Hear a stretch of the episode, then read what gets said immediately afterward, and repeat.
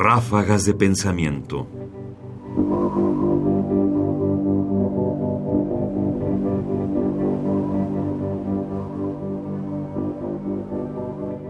Las contradicciones de la vida moderna. Vamos a escuchar la reflexión que el filósofo Bolívar Echeverría, quien fuera profesor de la Facultad de Filosofía y Letras de nuestra universidad, hace a propósito de la contradicción que significa vivir en el mundo moderno y en las formas que ha tomado ese desafío entre las personas.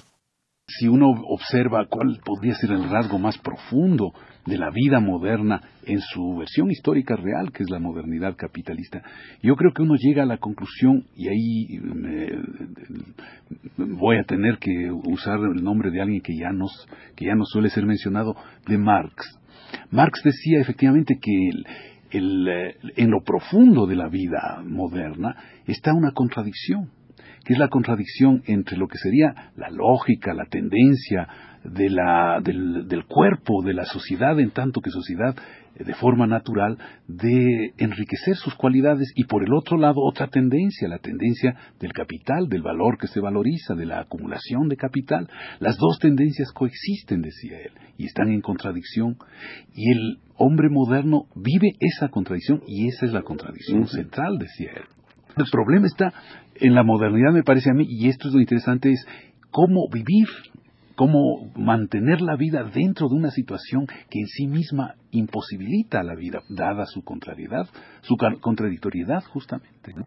Entonces yo creo que frente a esto, a qué hacer, cómo vivir en un mundo que es invivible, aparecen, lo que me parece a mí, las distintas alternativas o estrategias de sobrevivencia en la modernidad, que dan lugar a las distintas modernidades. Yo creo que eso es algo bien importante en lo que hay que insistir. No hay una modernidad, hay muchas modernidades, hay varias formas, proyectos, estrategias de ser moderno.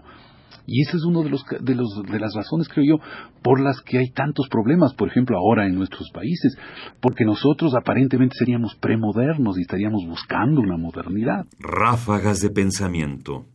Como queda claro, Echeverría detecta una contradicción entre, digamos, una sociedad que busca enriquecerse y por lo tanto crear oportunidades para todos sus miembros, y la lógica del capital que busca la acumulación y por lo tanto la desigualdad en un sistema para poder generar justamente ese capital.